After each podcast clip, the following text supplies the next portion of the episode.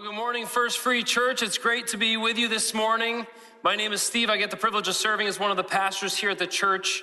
I also had the privilege of preaching not once, but twice now on a Super Bowl Sunday. So last time I preached on Super Bowl Sunday, I wore some Eagles gear, and it was immensely popular. So much so that I thought I got to do it again, right? And some of you don't understand this if you're uh, not from Philly. Uh, Philly fans have a, a, vernacular, their own kind of vocabulary, where uh, we speak through insults, okay? So we insult our players, we insult our coach, we insult each other. And so I, I just want you to know that you've made me feel really at home here these past couple years. So I really appreciate appreciate that, especially uh, my students. They keep me humble. So, um, in all seriousness, I love attending sporting events. One of my favorite was going to an Eagles game a couple years ago. It was week 16 up against the Washington football team. The game was down in Washington, D.C., and the Eagles needed to win to go to the playoffs that year, where they ended up losing anyway. But they uh, needed this win. And so I, my whole family, we packed up, we went down to Washington, D.C., drove a couple hours down there and we show up and there's more Eagles fans than there are Washington football fans in their own stadium, which was amazing because the whole time, like, you know, in a home stadium, you know, they got the screens that are trying to like start these like Washington football chants and stuff. And the Eagles just took over with our own chants. And it was, it was incredible. And there were even points where we were so loud, there was so much noise going on that the, uh, the, the players on the Washington football team had to do some no snap counts and try and figure some other things out because they couldn't hear each other because there's so much noise going against them in the crowd. Um, I, I, I, also love the more amateur sporting events, um, especially for basketball. I don't watch the NBA. I don't watch college basketball. I, this is unpopular opinion. I think both are boring because it's like, oh, great, they made another basket. This is like the hundredth one. Let me know when the fourth quarter starts because there's nothing surprising going on now. They just keep making it because they're so good. But high school basketball, that's where it's at because there's so much intensity like everyone's giving their 100% and there's there's still some great skill going on there but it's just exciting. Every time a basket's made it's just like a celebration and i love it. So one of my favorite actually my very favorite basketball game i was ever a part of the opposing team uh, was delta high school okay? And delta high school was uh, uh, the favorite in the game. They were slated to beat our team and uh, we, we show up to the game, and the first couple minutes of the game are really interesting because the entire crowd was silent. You could hear a pin drop in the gymnasium, save for you know the basketball hitting the ground and the, the sound of the, the shoes on the on the gym floor. It was just silent. And what was so funny was like Delta High School didn't know what to do. Like psychologically, it was just like messing with them. The silence, they're like, this is weird. Like something's wrong here. You know, everyone in the stands was dressed in black. They did, did a blackout. And uh, at the fifth point, when, uh, when, when our team scored their fifth point, um, and Delta hadn't scored any, like they just couldn't function all of a sudden the, the, the crowd just erupted at the fifth point and just went nuts. Like I thought I was in an insane asylum. People were just losing their minds. There were guys who were just ripping off their shirts. They had chest paint, they had face paint, they were all decked out, just going crazy. And there was so much noise, so much yelling. I mean, it lasted for an entire quarter. So for the whole first quarter, the fans were just screaming as loud as they could whenever Delta had the ball. And at the end of the first quarter, the score was 20 to 0 because Delta couldn't do anything. Like they would literally be trying to hear their coach. The coach would be like encroaching on, onto the court from the sideline, trying to scream at them to tell them a play. And they'd be like, What? Like trying to dribble. And the other, our team would just take the ball from them while they're trying to figure out. Like they couldn't hear each other, they couldn't hear the coach. It was phenomenal. Now, some of you who know me, you're like, Steve, you never played basketball in high school. No, I was in the crowd. I was one of the crazy people going nuts, okay? It was awesome, though. My, my friends and I, uh, we created this event in college. We called it the Westdale Apocalypse. There was a high school near us called Westdale High School. Uh, sixth through 12th grade, they had a total of 500 students in this public school in the middle of nowhere, Indiana. Okay, and so we just decided every football season and every basketball season, we're just gonna take as many students as we can from our school, from Taylor, and just show up. A bunch of college guys just going nuts at their games and let's just lose our minds at these games. And the first time we went, you can see this picture here. This was at the football game. We brought about 200 students. And uh, Westdale got slaughtered, okay? We like cheered them on, and at halftime, they were down by like several touchdowns, and we kind of felt bad. We're like, we need to leave because we're like, I, they're gonna think we're making fun of them. So we left, we thought it was a disaster, but then our Twitter blew up when we got home.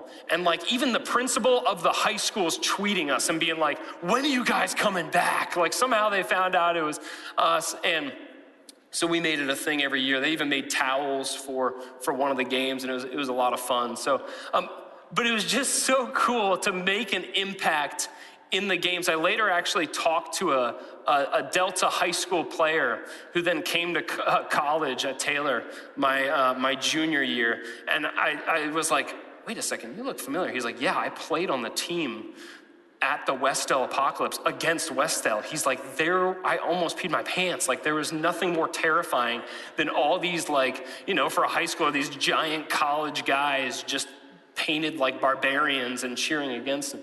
Um, but it was so fun getting to make that impact. And this happens all the time in sports. It happens in the NFL, it happens all, all the time where teams start to do poorly um, because the fans are so loud of the opposing team and try to disrupt what's going on, disrupt their communication. Because uh, in any sort of uh, team sport, you need to be able to communicate with each other. You need to be able to communicate with your coach. You need to hear instruction of what's going on. And if, if there's too much noise going on around you, you can't hear and you can't function. You can't um, properly compete. And the same is true for us as Christians. Those of us who call ourselves followers of Jesus, we need to be able to hear from God, from, from Jesus. We need to be able to have an open line of communication going on. And, and that's an issue because for, for many of us, there's a lot of noise going on in our lives. Like Stephen mentioned earlier during the worship set, that there's just so much constantly going on. And you know, some of it's self inflicted, but a lot of it's just stuff that's been imposed upon us by society, by our jobs, by our family. I mean, there's just a lot of things that are required of us. So there's constantly noise going on in the background. And if we're not careful, that noise can take over and, and we can just ha- lose all sorts of all sort of communication with our creator. And that problem is increased when we ask that question how do we even hear from God? Because I think we, we talk about spending time with God in prayer, hearing from God, but what does that even look like? What does it mean to hear from God? What does it mean when, that we say, God spoke to me? Does God send down like a, a, dove from heaven with like a message in its beak and we open it up and we're like, oh, thanks God? No, I don't think so. But what does that even look like? And, and for some of you, if you're like me, You've had times where you've cried out to God or spoken to God and tried to get a response, and then you felt like He was silent and never gave an answer to your question. Or it felt like He never really responded to what you were crying about, out about, what you were in distress about. I've had that happen in my life. And so I want to pose that question How does God speak to us? How do we hear from God? What, what does that look like today? Does God even speak to us today? Or is that just a thing back in biblical times? Like, what is that going to look like? So I've got a few points. We've got three three points. I'm just going to go through. So if you'd like to take notes, there you go. There will be three points on um, just what what it looks like for God to speak to us, how He speaks to us in some different ways. It might not be exhaustive, but, but I hope that these points will give uh, just a general idea of the, the variety of ways that God communicates with us. So the first point is this God speaks to us unexpectedly through circumstances, people, and strong senses. There's, there's many times throughout God's word that he speaks to individuals in these extraordinary ways. And it's no small thing.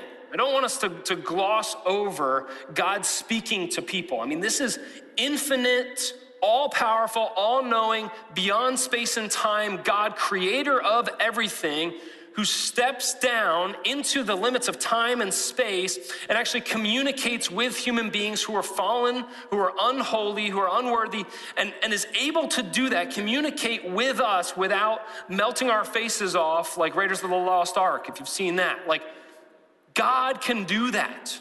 And God does do that. And that's not just a big deal for the individuals who he interacts with, it's a big deal for all of human history because of the implications that God, our Creator, actually stoops down to speak to us. That's an amazing thing. And He does it in a variety of ways, know, unexpectedly. The, the first way is through circumstances. Um, this is pretty clear in the story of Jonah. If you're not familiar with the story of Jonah, there's a prophet. His name is Jonah. And uh, prophets were just messengers from God. His job was to take a message from God, share it to other people. Oftentimes, it was a message of judgment. And so God spoke to, to, um, to Jonah and said, Look, there's a place, a city called Nineveh. And I want you to head there. They are wicked, they are depraved, they are so selfish and greedy and idolaters. And I want you to pronounce judgment on them and demand for them to repent. And Jonah says, Nope. Like, nope, that's not happening. And, and we sometimes think, like, oh, why didn't Jonah do that? Was he afraid? He wasn't afraid. Jonah was a smart dude. He, he was not afraid of Nineveh. He, he wasn't like, oh, I don't want to go there. I just, I, I don't want to have to give this mean message. Jonah's a prophet. He's used to doing that. Jonah doesn't want to go. We actually find later he doesn't want to go because he knows that God is a merciful God. And that if the city of Nineveh repents, God might actually spare them. And so he's like, nope, I'm going to go the other way because I don't, I don't like them. They're evil. I want them to perish. So I'm not going to give them that message. So he goes the opposite way, gets in a ship, some other people, goes across the sea, and on his way, God causes a great storm to rock the ship to the point where they're at risk of losing the whole ship and losing their lives. The, the, everyone on the ship, they're, they're freaking out. They're not sure what to do. And eventually it comes out, and Jonah, Jonah admits, hey, this is my fault. It's because it's because I wasn't listening to God. And so they say, okay, well, see ya. And they throw him over the boat, goes into the sea, a whale or some sort of fish swallows Jonah. It takes him three days to have his mind changed. Some of you, you're married to someone like that. And you're like, they take five, they take five days in a fish's mouth to change their mind on something. Um, but three days, and he goes, okay, I'll go to Nineveh. Fine. So God uses circumstances. God changes the circumstances in Jonah's life in some pretty obvious ways,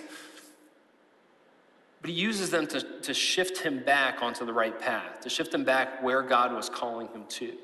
My wife Abby and I, we experienced a, a similar thing uh, a few years ago we were uh, living in Indianapolis, newly married, and I had a pastor who, uh, uh, who used to serve here at the church who reached out to me and said, Hey, you should, uh, you should work here. And I said, No. And uh, that was pretty much our conversation. And I, there was nothing against here or St. Louis or anything. I just said, I, am loving where I'm at. Um, we just got married here, we just got a house. We felt like we were finally settling in, finally felt like we had some good community and some friends we found, which isn't always easy to do in a new place. And um, we just felt like, man, like God's doing some great things here. It's just not our time. We've got to, we, we want to stay here and just build some roots here and um, start our, as we start our new life together. Well, um, some more individuals kept reaching out to us from here and just saying, hey, would you reconsider? Would you reconsider? No, no. And eventually I finally said, okay, I'll pray about it. Which, if you've been a Christian for long enough, you know what that usually means. I'll pray about it as the nice way of saying, no thanks, bye, right? Um, no, but I really prayed. I really did. I said, I'll pray about it, and I actually prayed about it. And what was crazy was God started changing circumstances where we were in Indiana. Nothing, nothing terrible, but there were just these circumstances that changed that just kind of made it clear that the door was closing for our time in Indiana. The door kept getting wider and wider open in St. Louis. And so God worked through those circumstances to move us here, and it's been clear that He's called us here, and, and we love it here in St. Louis. It's been great to start raising a family, um, having our son here, and, uh, and we love it, but it, it took God working through circumstances to help us know where He was calling us to and what He was calling us to do. So perhaps the proper posture in trying to be obedient to God is just looking at our circumstances and asking what God's trying to teach us through them. And it may even be, you know, when a difficult uh, decision comes up or we're trying to figure out what's the next step to take, it may even be just taking the step that we think is right, but saying, God, if this is wrong, change the circumstances and make it clear to me that I ought to be doing something else. Close this door if this isn't the right path to take. And oftentimes, God will respond to that. We need to be uh, aware of that. So God uh, works unexpectedly through circumstances. He works unexpectedly uh, also through people, other people. God uses other people to speak to us. Uh, there's a, a great, great way to illustrate this in Galatians chapter 2. Paul's writing to the church in Galatia who have an issue with legalism. They're struggling with legalism. There's some Jewish um, leaders who came into the, the church in Galatia and started spreading this uh, false gospel saying, you have to do X, Y, and Z. You've got to be circumcised in order to be a real Christian. They started adding to the gospel. And Paul's saying to the church in Galatia, no, no, no, no, no, no, no. It's, it's by faith, through grace alone, that you're saved. That's it. It's just it's just by God's grace. You don't have to do anything to earn this. You can't do anything to earn this. And so he writes this letter about Peter, the apostle Peter, who's widely at the time considered, you know, the leader of the church then, or, or at, at the very least, one of the best friends of Jesus during his time and, and a leader of the church in Jerusalem. And he comes to hang out with some, some, um, some Christians, and he starts being two faced. Starts worrying about what other people think of him. So he starts acting one way with one group and with uh, another way with the other group. Starts acting legalistic with a legalistic crowd and very grace based with a grace based crowd. And it creates this confusing message because there's a lot of people looking up to Peter's teaching and his example. And so now there's this um, confusing message that now is even creeping into the highest echelons of the church and Paul says this When Peter came to Antioch, I had to oppose him to his face. For what he did was very wrong. When he first arrived, he ate with the Gentile believers who were not circumcised. But afterwards, when some friends of James came, Peter wouldn't eat with the Gentiles anymore. He was afraid of criticism from these people who insisted on the necessity of circumcision. As a result, other Jewish believers followed Peter's hypocrisy. Even Barnabas was led astray by their hypocrisy.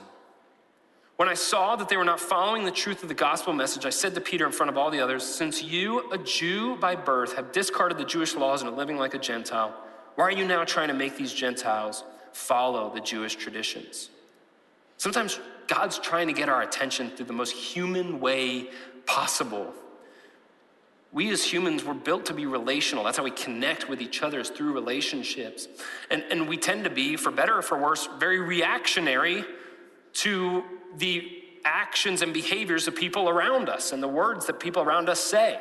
And so, God, a lot of times, uses other people to communicate something to us so that we'll react better than through, you know, sometimes we just miss it in circumstances. But it's more in our face when it's someone else actually telling us something. And he does this with Paul and Peter. He uses Paul to communicate truth, to, to humble Peter, and to help Peter see a blind spot that could lead to a lot more dangerous false teaching creeping into the church. Sometimes God wants to speak to us through other people. And, and what if we just treated our conversations with other people as if God might be trying to speak to us through that person? Now, Obviously, we need to use discernment if someone tells you break a leg. One, don't take that literally, and two, don't take that as God's you know message to you and jump off the roof to make that happen. Right? Like there's there's obviously some discernment we need to, to make in that, but there's plenty of times that I'm sure you and I have missed when God's trying to communicate something to us through someone else because we get flustered or we don't like what they said or whatever. And we just take it as that's another human's words and they're a broken person and they're a sinful person. I didn't like that. So I'm just going to disregard it. It's like, what if, though? What if that was God trying to speak through that fallen, broken person? I started something a couple years ago that when I would enter in or prepare to enter into a, a difficult conversation, maybe an uncomfortable conversation, maybe it was a confrontational one. Um, just trying to pray before and after that. I'd pray beforehand and say, God, give me the right words to say and um, the, the right words not to say, right? Like that's probably more important sometimes in those conversations. But then afterwards, just pray and talk to God about how it went.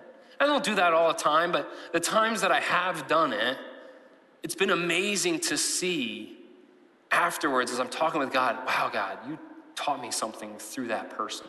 May have been something that they said directly to me that I needed to hear from, from someone, and it was totally God speaking through them. Or may it just been something that made, was made clear in that interaction that God helped me see. I think a lot of times the most difficult conversations, those hardest conversations, are some of the best chances for us to hear from what God might be wanting to say to us. And sometimes we know that, like we go into a conversation going, I really am dreading this because we know we're going to hear a hard truth. But it changes the whole landscape when we think, what if this is God speaking to me through this? And I'm uh, open to hearing what he has to say. Like Hebrews 13, 2 says, Don't forget to show hospitality to strangers, for some who have done this have entertained angels without realizing it. I've read this so many times, and every time I'm like amazed at this. Like, I'm sorry, what? Are there angels like just showing up at my front door all the time? And I thought I was crazy because I've just never really heard this talked about that much. And I even like, uh, I went to a bunch of commentaries and I just felt so dumb because all these commentaries were just like, yeah, we need to be hospitable. Like, it was like they didn't even acknowledge the angels thing because it was just like, well, yeah, duh. And I'm just like, am I just dumb for not, for like being amazed by this fact that there might be angels coming? And uh, eventually I found someone who, like, you know, said pretty simply, yeah, there might be angels that come to your door. I'm like, what? I've never been taught this before. This is crazy. Uh, but the author of Hebrews is trying to point back to there are there have been cases in the Bible where God shows up or sends a messenger on his behalf in human form to interact with people. And the author of Hebrews is saying this could happen to us. Now, I'm not saying, you know, be paranoid about every interaction you have. Like, are you really human? You know, like you're just trying to test them out or something.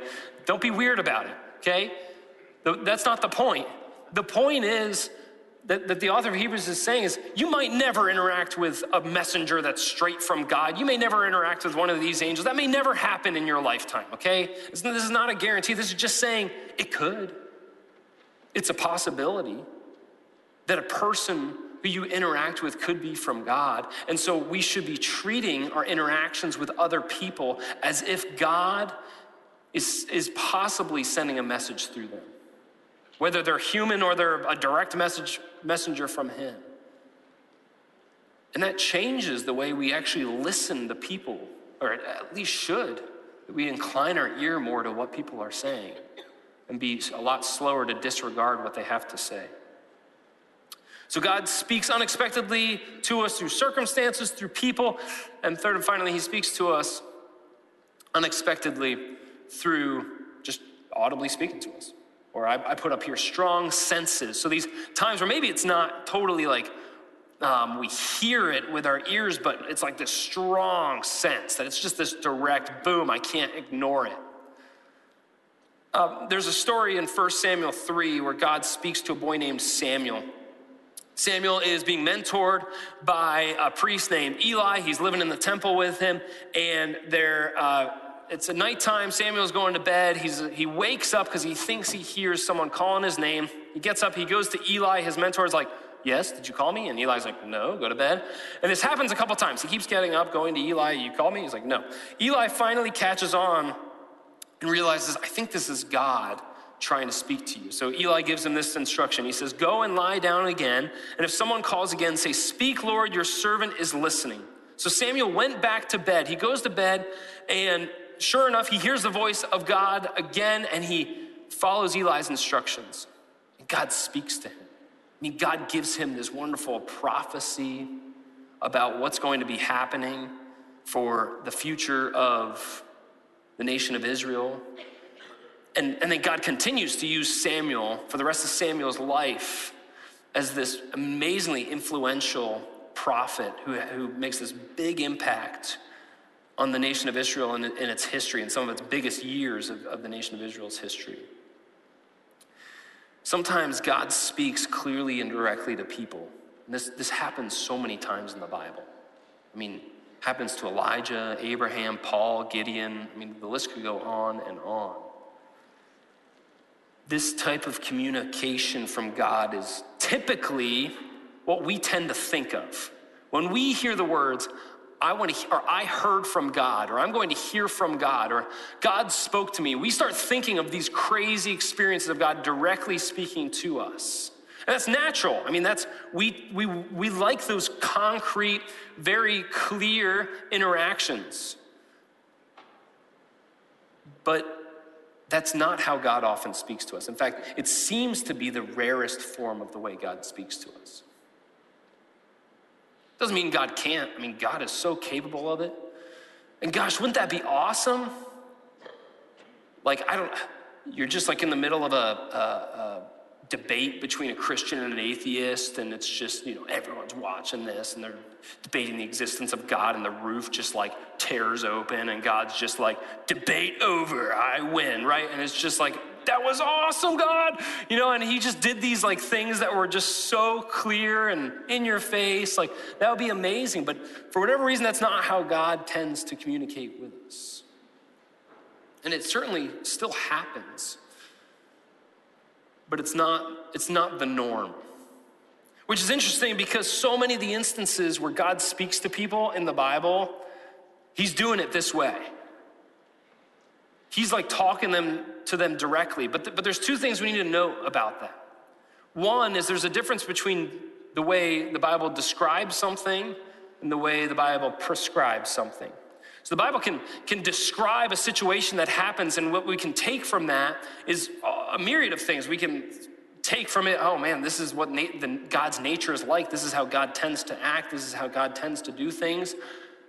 But it's not necessarily saying this is how God will do these things all the time. Uh, a good example of the difference between description and prescription is uh, throughout the Old Testament, there's these heroes of the faith, people we look up to today who are um, faithful followers of God and have these incredible stories, and they're married to multiple women. And the Bible just describes, yep, they're married to multiple women. It doesn't really say anything about it. It's not like, and it was bad or, and that was awesome, which marriage between two people is already hard enough. I can't imagine with when you bring more people in to complexify. But the Bible does describe a lot of problems that happen. The Bible does describe a lot of jealousy, a lot of manipulation, a lot of um, just issues with that, a lot of idolatry that comes out of that. And so, you know, in our modern, I hope that that's not like just completely blowing your mind right now. I mean, I hope you're all like, yeah, that's that makes sense. That marriage is just between two people.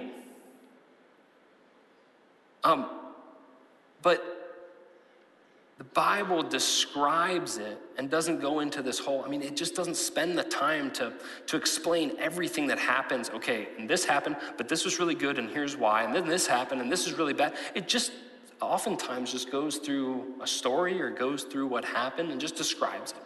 So we just need to be careful not to think that just because the Bible describes something, that it's a prescription that, hey, this will always happen this way.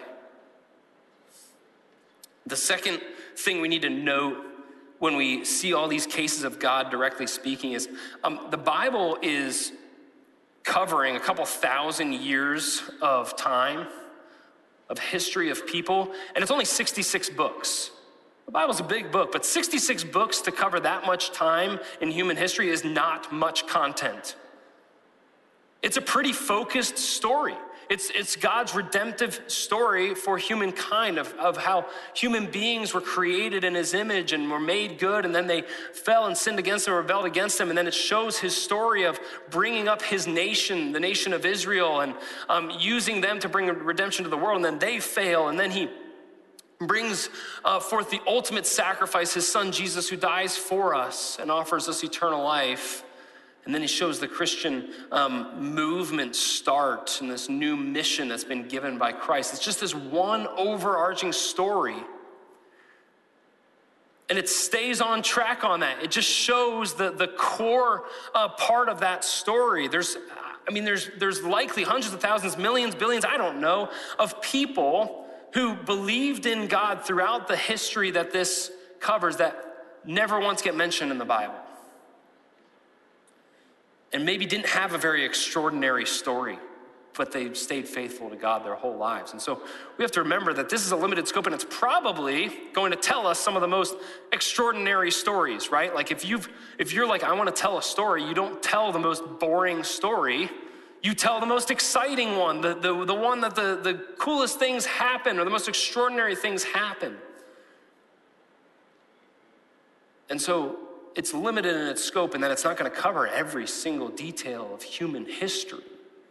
So it may just be that the most extraordinary parts of God showing up are, are in here. And that's what God wanted to communicate to us in His Word. All, all I'm trying to say here is that we should just be cautious about expecting to hear audibly from God. He might do that for you. Um, he might speak clearly so clearly you can't ignore it, but that's not something we need to expect will happen to us.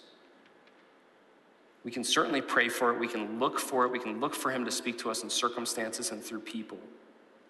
We don't need to think it will happen because we are guaranteed of ways that God will speak to us if we make ourselves available. Second point God speaks to us consistently through His Word and through His Spirit. So God speaks to us through his word. Uh, 2 Timothy 3.16 says, You've been taught the Holy Scriptures from childhood, and they've given you the wisdom to receive the salvation that comes by trusting in Christ Jesus.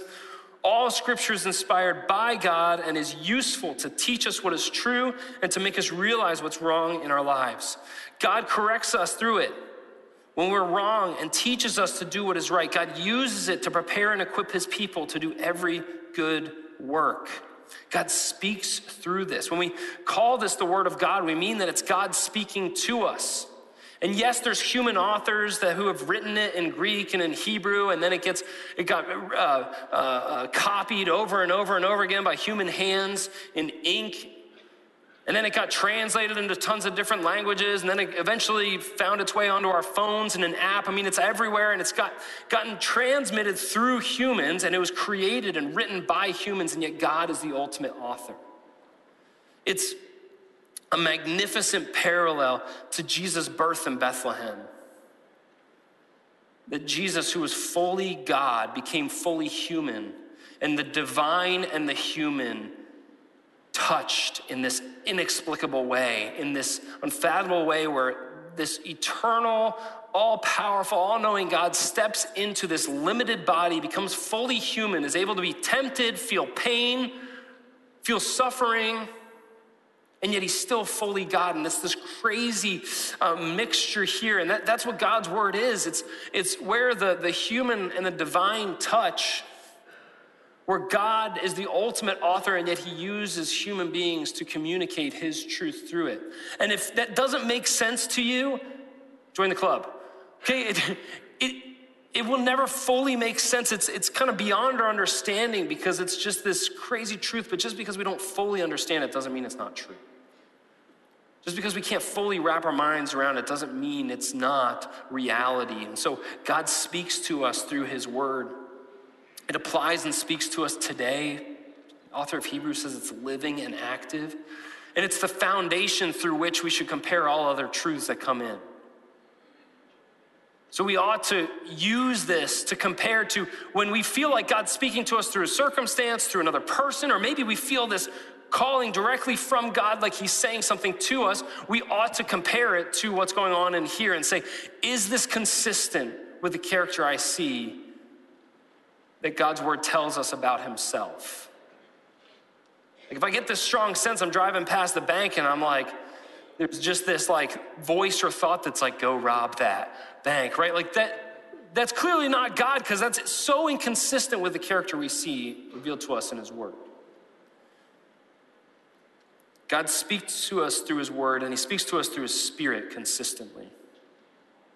Uh, the Holy Spirit is member of the Trinity, fully God. I think many of us in the church, we, we suffer from a lack of understanding of the Spirit, a lack of knowledge of who the Spirit is. And part of that is shows a little bit about the Holy Spirit's character. James Bryan Smith says in his book, uh, The Good and Beautiful God, the Holy Spirit's not often the focus of our lives, but I've come to believe that the Holy Spirit is not upset about this. The constant aim of the Spirit is to point us to the Father and the Son and not to himself. So the Spirit's purpose is point us to the Father and the Son, but just because that that's his purpose doesn't mean we shouldn't get to know the Spirit. That's not an excuse to ignore getting to know the Spirit because the reality is the more intimately we get to know the Spirit, the more intimately we get to know the Father and the Son because He's the one who points us to them. The Holy Spirit's the one who tells us and reveals to us what God's trying to tell us when we read His Word. Without the Spirit, this is just another book or collection of books. There's plenty of people who aren't believers who read this like it's just any other book and it says nothing to them. Because it's through the Spirit that God communicates His truth to us in His Word. So while this is the foundation for all truth and what God's teaching us about Himself, we need the Spirit in our lives to guide us and to teach us and to illuminate what God's Word has to say.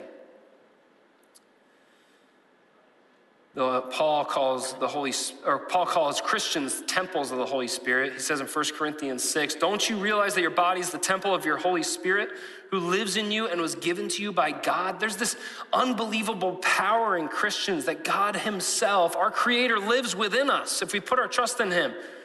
We have the power of God within us. And God's trying to guide us and speak to us from within our hearts, from within our minds. He's trying to guide us, and, and it's hard to even explain what that's like. Um, sometimes we don't even realize that He's guiding us. It says that he, the Spirit is at work trying to produce fruit in our lives, trying to become more like God, more like the Spirit each day as we listen to Him. But part of it is just listening to Him guide us in um, our daily lives on what's the right thing to do here? Sometimes it just takes the form of, of uh, kind of like a conscience, where the Spirit speaks to us and says, do this, or don't do this, or maybe I should go help that person over there. Maybe I shouldn't say anything right now because I really want to say something, but I think it's just going to be destructive. There's this internal conversation we can have with the Spirit like, God, what, what do you want me to do in this situation? Help me to have a peace about this. Help me to have a wisdom about this. And the Spirit will give us convictions.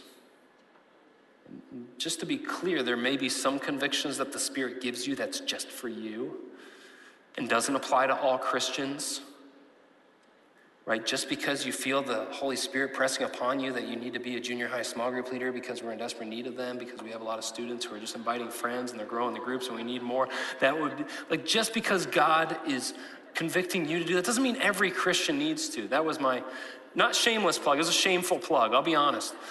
Um, just, just needed to sneak that in there. But in all seriousness, just because God's convicting you to do something or not to do something doesn't mean that he's necessarily applying that across the board. My, my dad is a great example. My dad, um, from an early age, decided and, and felt the strong conviction that he just didn't want to ever touch alcohol. He had seen a lot of people in his family's lives destroyed by it. And he said, I just don't want to touch it.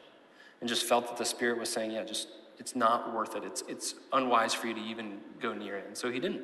But he doesn't go around in like restaurants and just take drinks from people's table and calls them sinners and like, you know, throw it in their face. No, he's, he knows that there are good, faithful, Bible believing Christians who have a glass of wine before uh, they go to bed or with their dinner and they drink responsibly and they don't have that same conviction.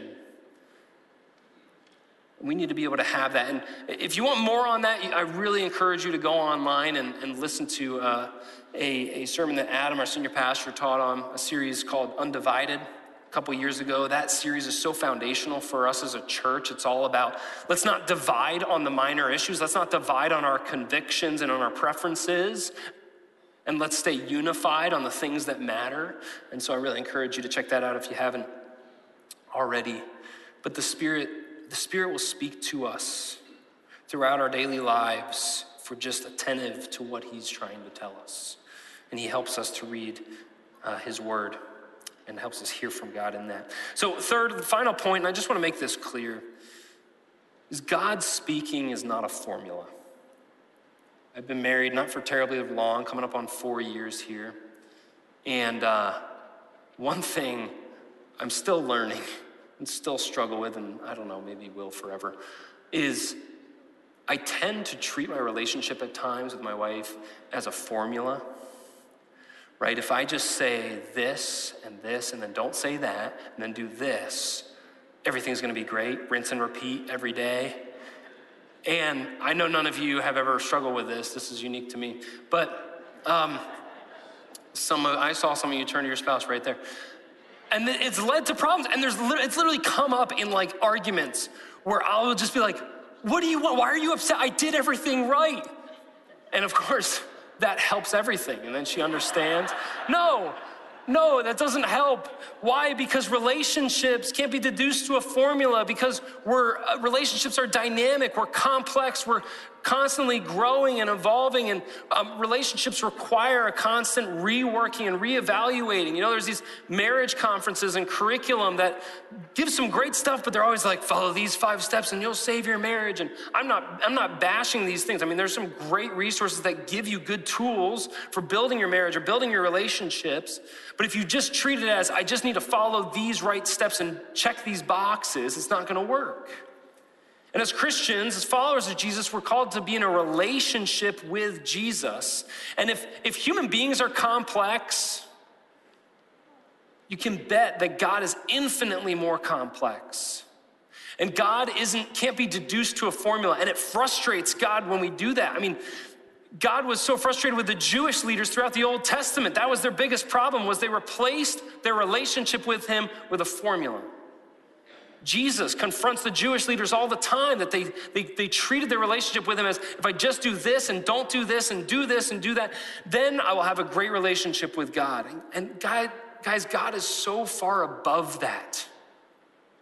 God isn't this petty person who's just like, all right, you better do all these things to make me happy today. It's like, no, God wants a relationship with us. I want to give you one last story to illustrate this. First Kings chapter 19. Elijah, he's, a, he's another prophet. He declares judgment on the nation of Israel and the king because they're um, falling into these idolatrous relationships with uh, the, the, this fake god, Baal. And um, Elijah's like, guys, we got to knock this off. God's going to bring judgment on our nation. And eventually he like challenges the prophets of Baal to a duel. And he's like, let's settle this once and for all. You try to call down fire, I'll try to call down fire. They try, they embarrass themselves. Elijah's throwing insults and mocking them. And then it's Elijah's turn. He's like, God, bring down fire. And God just like blows everyone away. This giant pillar of fire comes and licks up the altar that Elijah has, has prepared as this great success. And, you know, Elijah's just feeling on top of the world. And the king does not respond well, and he wants Elijah dead when he hears of this. And so Elijah goes into hiding, he runs into the wilderness, and he's frustrated because he's had this big, awesome moment, and then it's like, now I'm just running for my life. He says this to God. In verse 10, Elijah replied, I have zealously served the Lord God Almighty, but the people of Israel have broken their covenant with you, torn down your altars, and killed every one of your prophets. I'm the only one left, and now they're trying to kill me too. Lord told him, Go out and stand before me on the mountain. and as Elijah stood there, the Lord passed by, and a mighty windstorm hit the mountain. It was such a terrible blast the rocks were torn loose. But the Lord was not in the wind. After the wind, there was an earthquake, but the Lord was not in the earthquake. And after the earthquake, there was a fire, but the Lord was not in the fire. And After the fire, there was the sound of a gentle whisper. When Elijah heard it, he wrapped his face in his cloak and went out and stood at the entrance of the cave. And a voice said, What are you doing here, Elijah? I love this passage because, one, I get the sense that God's trying to teach Elijah and teach us that God can't be deduced to a formula, that we have these expectations of how God ought to act or how God ought to respond to us. God tells Elijah, Look, I know you know that I can do all these great things. I just did the fire, I did the earthquake, all this stuff. He's like, But don't think that you can just put me in a box and deduce me to a formula, or deduce me to a certain style of responding. I respond how I respond. I decide that. Second reason I love this is uh, because there's times where God chooses to speak to us in the quiet, a lot of times. Like I mentioned earlier, like Stephen mentioned, is we've got a lot of noise going on in our lives. When we sit still before Him and turn down the noise of life, we turn down the noise of meetings and driving the kids everywhere and cleaning the house and working on another project and turning down the podcasts and the music and everything else, when we actually take time to turn down some of that noise for just a couple moments, even, God speaks so often. And I wonder, I wonder how much we miss each day of God just wanting to tell us something. It may not even be this like profound, like, you will give birth to a child. You know, it doesn't need to be that profound. It may just be something as simple as, proud of you today. Or, hey, I, I know you've had a rough day, but I love you. Could it be that that God's trying to speak to us constantly during the day and we just keep missing it. In student ministries, we have what we call our, our main takeaway. It's kind of the one thing we want you to take away. Um, if I had a main takeaway this morning, it would be this cut the noise. Cut the noise. A friend of mine was just telling me recently that he has a grandmother who will leave him a voicemail. Uh, and then, and then she'll turn off her phone and expect a callback. And it's like, well, how are you supposed to call you if your phone's off? But I wonder sometimes if we treat our relationship with God like that. We pick up the phone, we talk to him in our devos or, you know, whatever it is, our quick prayer that we throw out. And then we cut the cord, we turn off the phone, and don't even give him an opportunity to respond throughout our entire day.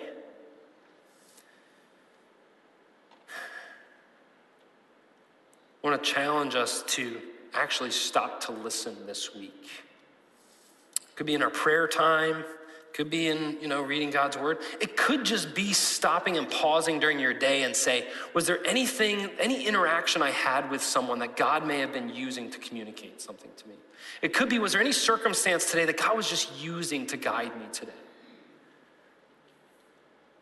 Or it could just be, I'm going to stop for a few moments just listen to see if God has anything to say directly to me. Some of you, you're blessed to have your own office. Maybe it's at home now, but you've got your own space that you can put down work for two minutes and just sit in silence uninterrupted. Or some of you, maybe you've got a long commute and you sit in your car, and rather than yelling at the people in the other car that, by the way, can't hear you, um, just listening to see if God has anything to say spending time just reflecting on your day, or you put the kids down for a nap. We're in that season now. And you, you want to get everything done that you can, but maybe you just spend a few minutes first just sitting in silence. I don't know what that is, but I suspect that if we are more intentional about this, it's not going to happen naturally, yet, but I suspect that if we're intentional about trying to find time to listen to God, that He's going to speak. And I'd love to hear in a week, like seriously, if you see me next week, I want to hear if you've got like, man, I spent five minutes this week and God just spoke something to me. I don't care if it's like the, the silliest little thing. I'd love to hear that of how God spoke to you because I, I think God's waiting to talk to all of us on a more regular basis. We've just got to be willing to, to hear it. Let's pray. God, thanks for this day. Thank you for all you've given us.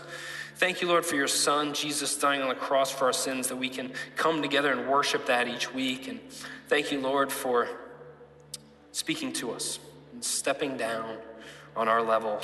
Lord, uh, I'm sorry for the times that I don't listen. Sorry for the times that we get too busy and don't take the time to be intentional about hearing from you, God. Would we be better at that this week? And would you give us the strength and the ability to do that, Lord? And would you speak to us? Help us to hear from you more often, Lord. It's in your name we pray. Amen.